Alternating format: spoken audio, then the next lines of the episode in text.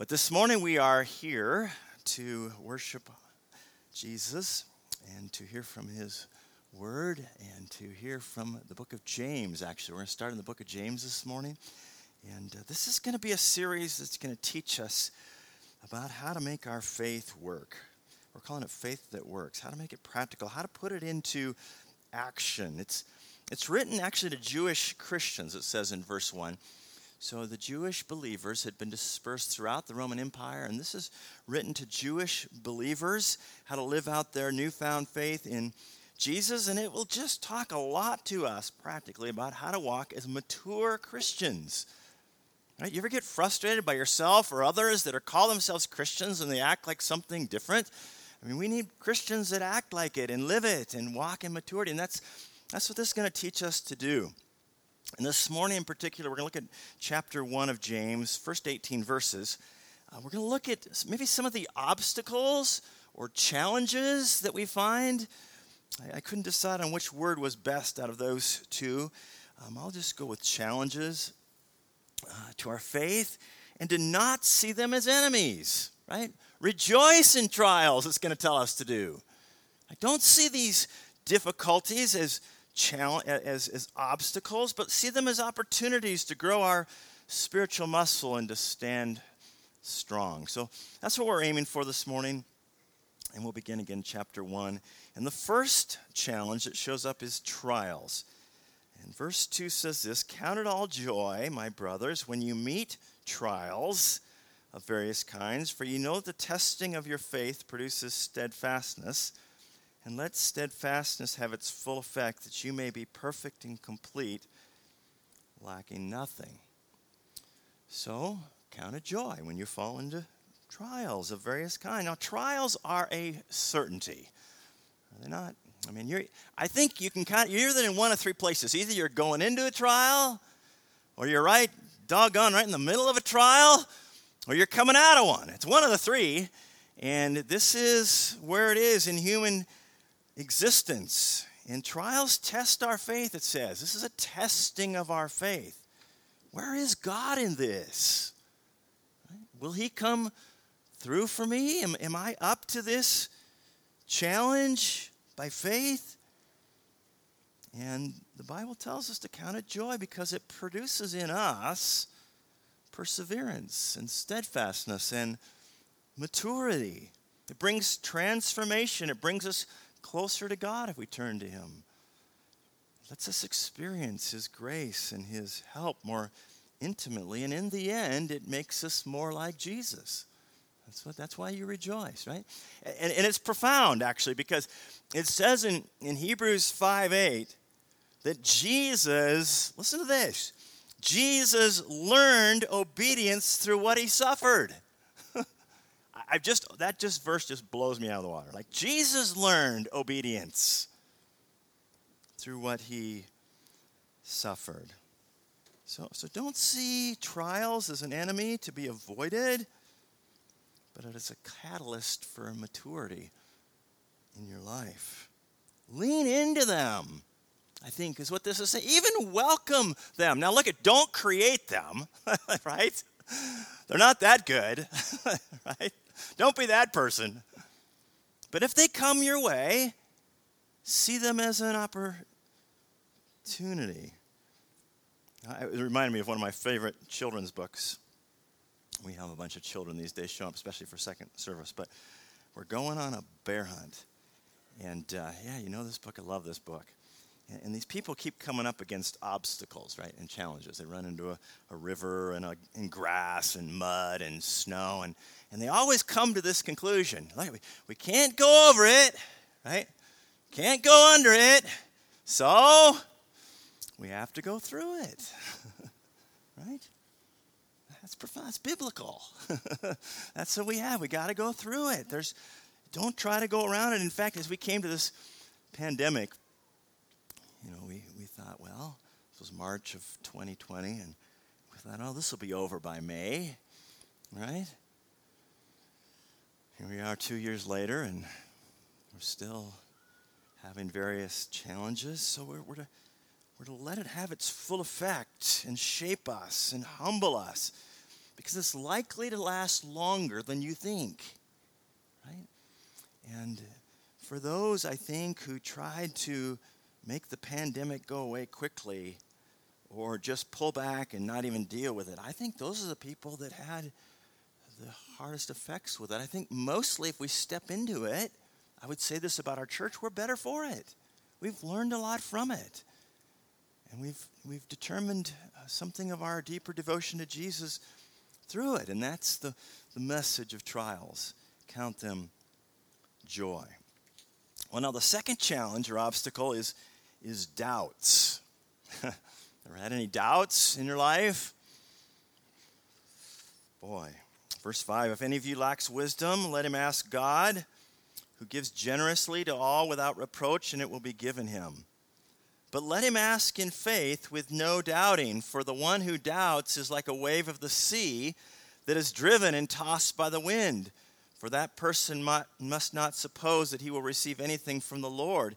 He is a double minded man, unstable in all his ways. So James says, now look at it, when you face life and it's complicated and it's difficult, often, we just got done talking about trials, like asks for wisdom and how to navigate your way through it. God says, I'll give it to you. This is one of our best prayers. I recommend starting your day. Like, look what's out there in the day and ask God for wisdom. I do this regularly. I ask God for wisdom in all these various things that you see coming. And the things you don't, ask for wisdom when you're in the middle of it throughout the day. Just quickly throw up this prayer to God. But the Bible says when we ask, ask believing. Okay, this is this is a general principle of prayer that we are to pray prayers of faith. Faith of deep trust in God and his good heart that he will answer and that he will answer for our best. And we rest in that. We're resting in his deep character of who he is his love and his grace and his goodness to us. And we believe that God is inclined to say yes. He wants the best for us. Matthew 7 says this Ask and it will be given to you. Seek and you will find. Knock and it will be open to you. For everyone who asks receives, and the one who seeks finds, and to the one who knocks it will be open to you. And Jesus says, If you then, looking at all his disciples who are evil, that wasn't very complimentary yeah, you evil ones, he looks at his disciples and says this You know how to give good gifts to your children. How much more will your Father who is in heaven give good gifts to those who ask him? And so a prayer of faith is a prayer of a heart poured out honestly to God, resting and trusting and leaving it in his hands as a good God I mean, Jesus did this very thing. Remember Jesus' prayer? Toward the end of his life, before he's going to go to the cross, he said, Father, if you are willing, remove this cup from me. Nevertheless, not my will, but yours be done. And the Father's answer was, No. If he gives Jesus a no, you think you and I might get a no once in a while to relief from our trial? But when the answer doesn't come quickly or like we like it, don't doubt. God is good. He is for you. Don't stop praying. Don't, don't take matters into your own hands and try to fix it yourself. Keep trusting. Believe and rest. Faith takes God at His word and acts on it and trusts His promise. Like this one, He'll give us wisdom if we ask and steps out in faith. That's what we're called to do. Let's, let's stare down our doubts, right? And head into them and trust God and see if He won't prove Himself good. The third obstacle and challenge is riches. riches. And all of us in America are acquainted with this challenge, right?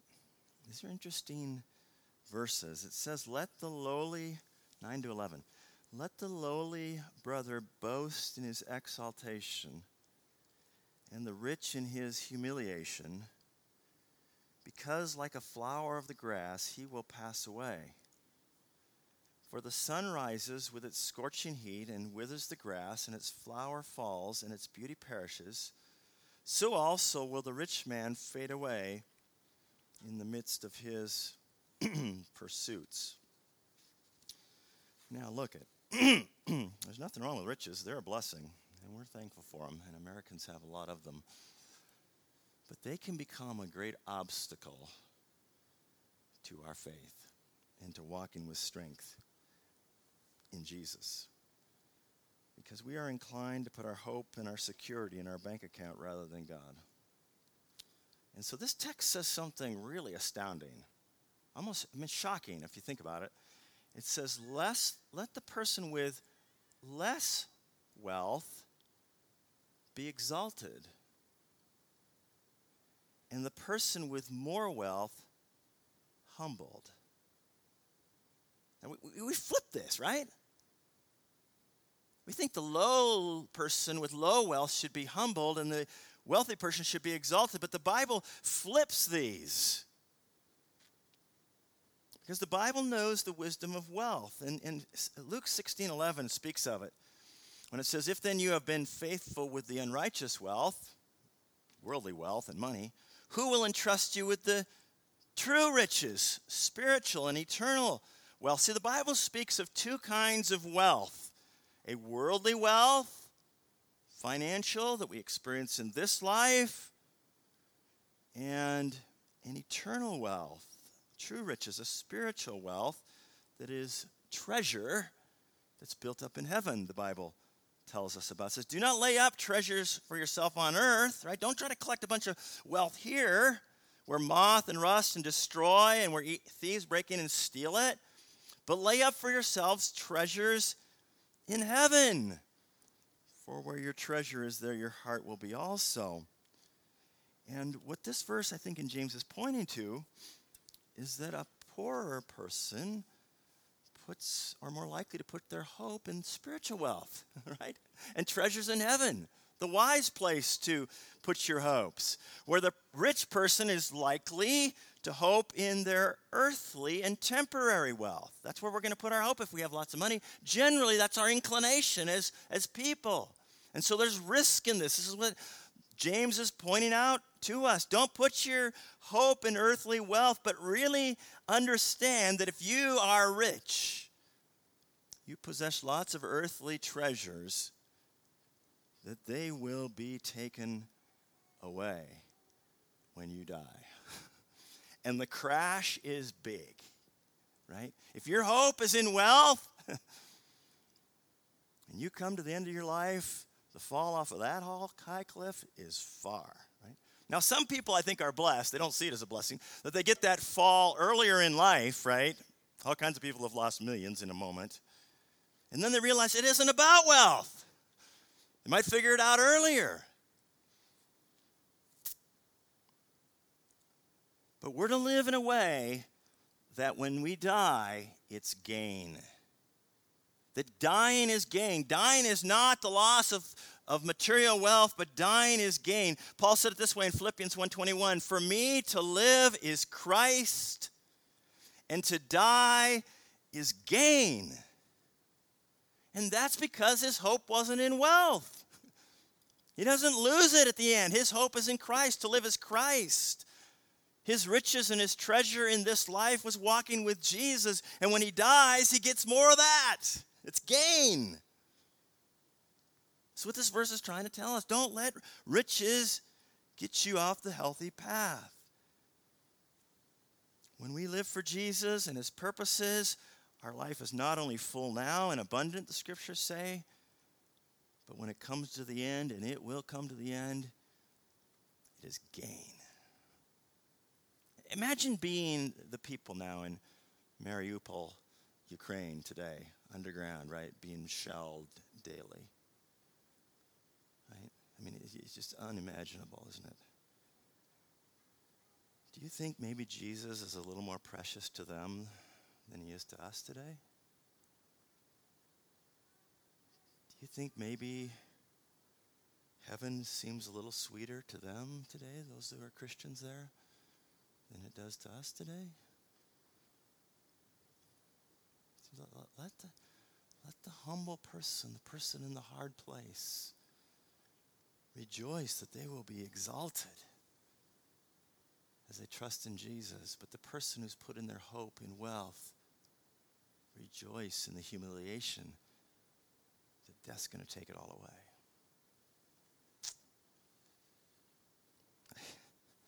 Got to live our lives with an eye on eternity.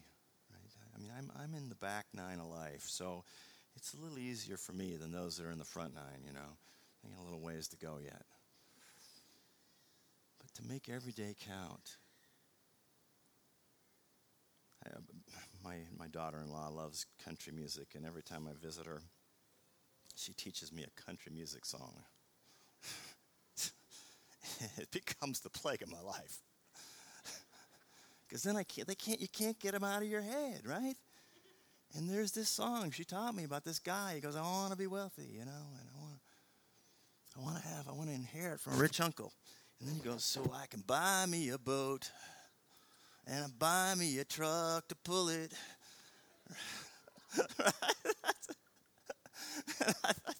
right? I mean, that sounds kind of fun, right? And then he talks about his cooler full of beer and his rod and reel, you know. It does sound kind of fun. But my gosh, if that's the end of your life, like you want to get rich so you can buy me a boot, like, is that the best it gets? Got, right? There's more than life than this, right? You stand before Jesus and go, here's my boat, right? This is it. This is what I did.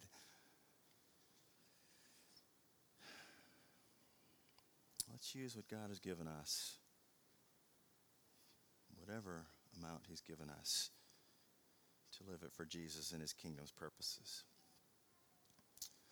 Well, the fourth challenge or obstacle is temptation. this, I think, is the biggest section. This one could be its own sermon. All these could be their own sermon. It's one of the curse of preaching is you have to not take 10 years in the book of James, you know. So but do it in a few months. But it says this Blessed is the man who remains steadfast under trial.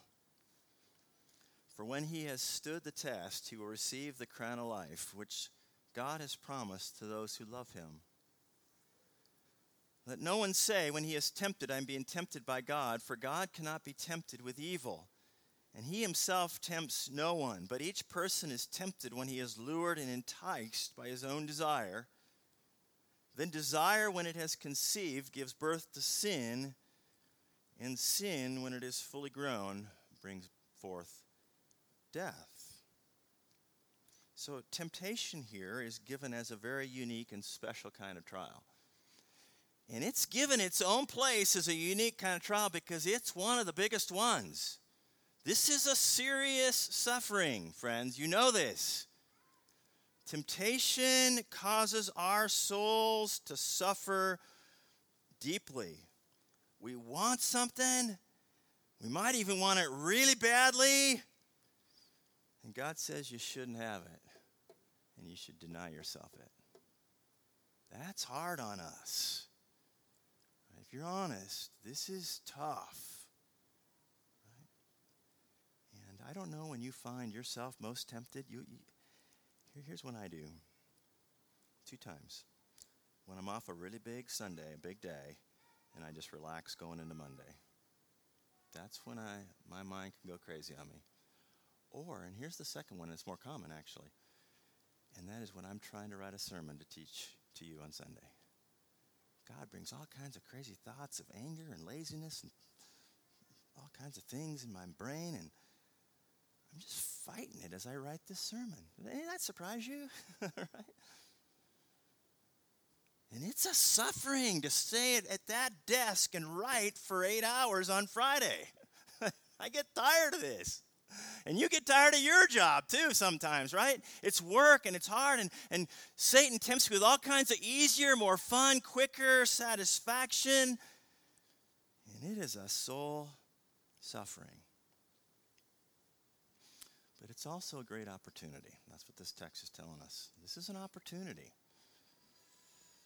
It's a chance to find great happiness and great reward. This text tells us that the one who stands true receives a crown of life. That is God's blessing in life now and in eternal blessing in the days ahead. Re- Revelation 2:10 says us if we are faithful to the end, if we fight to the end and stay in the fight, I will give you a crown of life. This hard fight that we fight to stay true to Jesus, and it is hard, is rewarded. We know this, right? Because when we give in to sin, the misery that comes, right? How many tears of brokenness do we have to cry before God before we understand that this is really a dumb path? We see it in ourselves, we see it in others, these destructive choices that we make. I've sat in my chair so many times and just cried over my dumb choices, I can't even count it. It's a misery to give into temptation. But this, this verse reminds us you can't blame God for it. and that's what makes it so hard. If I am being tempted, I'm not being tempted by God because God doesn't tempt anyone. It's not his fault. And that's what makes it so point, uh, painful. It was my own stupid choice do that there. God promises, though, right? With every temptation, He will provide a way of escape. So, friends, brothers and sisters, let's, let's fight this thing. Now, this temptation, it tells us that it starts with desires. Each person is tempted when he's lured and enticed by his own desires. It starts with desires. Right? You don't give in to something you don't want to do. There's a desire there for it, or you wouldn't do it at all. It says, Then the desire, when it has conceived, gives birth to sin. And then sin, when it's fully grown, gives birth to death. So it goes from desire to sin to death. That's the progression here. It's an important progression. And the first step is desire. Now, notice, desire is not sin. That's important. Tempt- when you are tempted, you are not sinning. That desire to do something wrong is not a sin. It's when we then give into it that it becomes sin. And that's the step we got to stop. So, so, so think, think with me now. If we're going to root out this stuff that brings this misery that we talk about, then if we can beat it at the desire level, we won't ever get to sin. See, we, we want to win temptations at the desire level. I mean, we can white knuckle it out and just say, I'm not going to do it, right? I really want to, but I'm not gonna. You can do that for a while. it's not going to hold up, and it doesn't change your heart. You know this. We've tried to white knuckle it, haven't we? Lots. We got to beat it at the desire level so the desire becomes weakened and something else becomes more desirable. That's what we got to do. So, how do you change your desires? And the scriptures make it pretty clear how to do that. And that's to view life in a way that Jesus looks more precious and desirable to us than to our, than our sin. That's what we got to do. And by the way, he is. When you get that view, that's an accurate one. That's a good one. That's the true one. But that's the fight. That's what we're fighting for. That Jesus looks more desirable, more pleasurable to us than our sin. That's what Moses wrestled with. And he, he, he chose, it says in Hebrews 11, the people of God and obeying God rather than enjoying the fleeting pleasures of sin. God was more precious to him, more desirable to him than his sin. So, so that's the question. What, what is your greatest pleasure, right? Whatever is your greatest pleasure, that will be your God. Promise you. Is it God or is it something else? And Satan's going to put on that hook, that little, it's called a lure, it's called a lure here. Whatever it is that you are tempted with. And say, that's better, that tastes better, that's more desirable than Jesus. That's what he's doing. This is why we gather and worship on Sunday, is to sing to our God and celebrate and, and, and speak of the, greatness of Christ and who he is and what he's done and the love of God and expressed in him that we would taste deeply. I think sin really is no more than sort of this giving ourselves to something we think will make us feel loved. Well, it's plastic. It, it's a lure. It doesn't like right. It's fake. Ask the fish that just bit on your lure. Stupid. The real thing is God. He is what our heart cries out for. So we're encouraged to, to trace it out. Think about it. Right? Where's this going to take you? If I give in to this, then it says, I suffer the consequences of sin, which is death. Right? Pain, suffering, bad things. And, and wisdom, this book of James is just, it's a book on wisdom. It, it'll teach us over and over again. It's very similar to Proverbs in the Old Testament. Actually, the two are kind of sisters in, in teaching. Proverbs always is teaching us, like, think it out. Think of where this is going to take you. Don't do it unless you've given it some thought. Where, where are you going to land with this? If I go this way, where does it take me? Proverbs 5, like, this is the immoral woman. All right? If you, if you give into that, where, where do you go, my son? Pain, loss of wealth, shame, death. Don't do it. So he's encouraging, take God at his word, believe him, right? Now, some of us, I'd probably be in this category, we got to kind of experience it first to see if we really believe it. Okay? You got to taste it and see, like, okay, God said it, got that, but I just want to see for myself, right? And we're too stubborn to just take God at his word. But we got to know, like, our brains trick us. It looks good. It feels good. Our emotions scream for it. Even we can reason our mind to make it say that looks like the right direction. But Proverbs 14 12 says, There is a way that seems right to man, but the way of that is death. And this is why we got to put God's word in our heart and in our, our mind. Romans 12, 2 says to renew our mind, to think on God's word, and then test God in that. Try it out and see if it won't be pleasing and acceptable and good and a blessing. It'll keep you from pain and suffering. But then, and this is an important then because We've all kind of gone through all of those roadblocks. You know, God puts all these roadblocks in our path to try to keep us from doing the dumb thing. Right? You felt that. We just hurdle every one of them, right? Boom, boom, boom.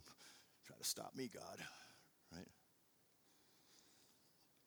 We bite the bait, the lure, suffer the consequences. Okay. God doesn't drop you there. And that's when you preach the gospel to yourself. You got to preach the gospel to yourself if you've given in. And that is that in Jesus, if you're a believer in Him, He looks at you as if you have never sinned. You are completely accepted in His sight because of what Jesus did for you. There is no guilt, there's no shame.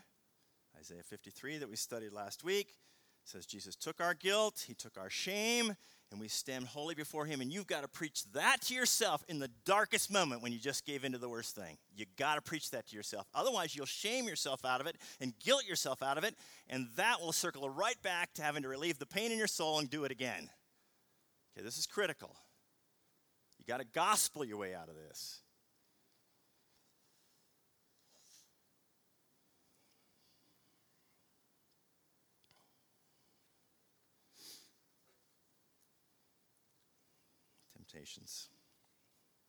It's a lifelong battle. All right. There's one last one here, and it's in verses 16 to 18. And that is this deception. Deception. It says, Do not be deceived, my beloved brothers. Do not be deceived, my beloved brothers. Every good gift and every perfect gift is from above, coming down from the Father of lights, with whom there is no variation or shadow due to change. Of his own will, he brought us forth by the word of truth, that we should be a kind of firstfruits of his creatures. Now, look, at we are subject to lies, and we are subject to deception. And here, I think, is one of the greatest ones what we are deceived to think. And that is this that God is not good. That is a temptation, a deception that we all face. This, face. this verse tells us that everything good in your life comes from God. Everything. And the deception says he can't be trusted. He's not good. Ever been here? I wonder if he even hates me. Been there? I have. And Oswald Chambers, I think he said it well. He said, The root of all sin is the suspicion that God is not good. Because as soon as we start wondering if God is not good, we're going to take it into our own hands and do it our way and say, I can take better care of myself. I can find more pleasure on my own than I can ever find doing it God's way. And if we're even tempted to think that God is not good and doesn't have our best on our behalf and isn't a Father in heaven who wants to give us good gifts, then we're going to start taking matters into our own hands and go our own way. We'll start believing our doubts and doubting our beliefs and it's the opposite of what God asks of us. Believe your beliefs and doubt your doubts and trust Jesus because he is good. I, we were just with some friends here a while back. Mary and I were. And they bailed on their Christian faith. And I'm just astounded. They're our age, and I go to get this far and suddenly turn your back on Jesus now? I'm like going, please, what in the world would bring you to think that is good for you? Band, you can come on up.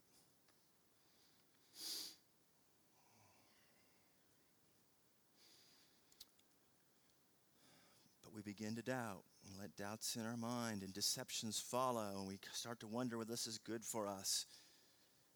We turn our back on Jesus.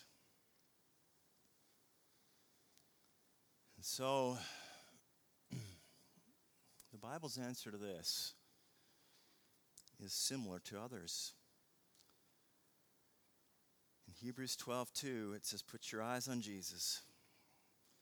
Look into Jesus, the founder and perfecter of our faith, who for the joy that was set before him endured the cross, despising the shame, and is seated at the right hand of the throne of God. Consider him who endured from sinners such hostility against himself, so that you may grow weary or faint hearted. Here's what you do in moments of doubt you look at Jesus, you fix your eyes on him, and you see in him the love of God for you. And you see in him how he endured in the most serious trial and stayed true even when he said, Father, if you can take this one away from me, please do. And the father said, No. So we're going we're going to close this morning by singing a couple songs. The first one is It Is Well. Right? And we're very familiar with the story. Horatio Spafford was a businessman, and, and he writes this song having lost four children in a sea accident. Oh, I, mean, I can't imagine a deeper trial than that. And he wrote this song that it is well with his soul and that peace, like a river, attends my way. I mean, how can you, Horatio, how can you say that? You just lost four children.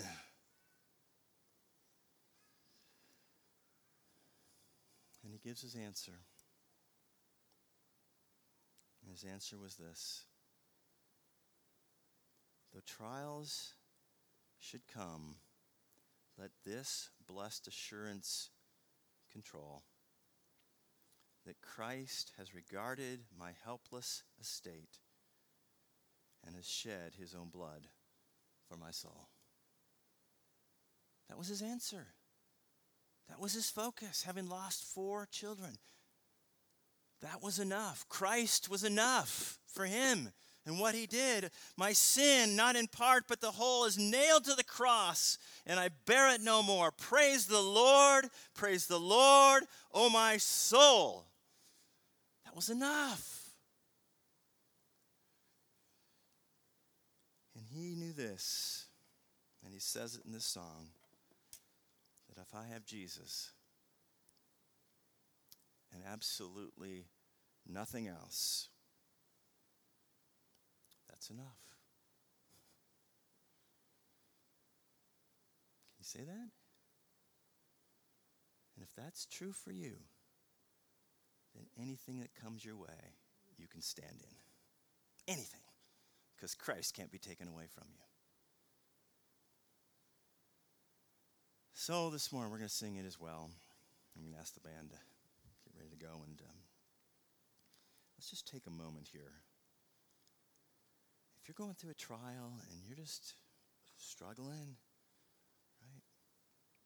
I'd like to pray for you this morning. So I'm, I'm just going to ask you to stand. We do this sometimes at Risen Life, and uh, we're just going to take a moment and pray for. If you're going through a trial, Bible says when we humble ourselves, we get lifted up. And so to stand is just to humble ourselves and say, God, I need your help. That's what you're at this morning, just stand. Don't be shy, right? Let's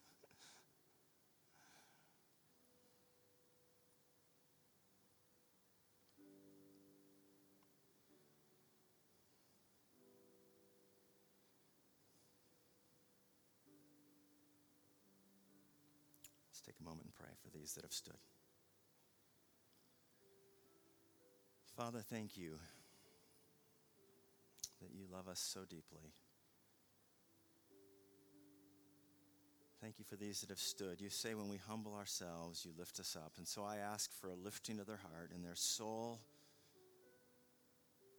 perseverance and grace to stand, but also, God, deliverance from this trial.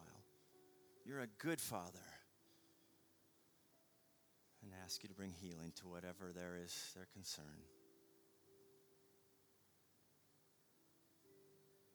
Now, Father, speak to us of your great love. Thank you that you loved us by sending Jesus. And we pray in his name. Amen.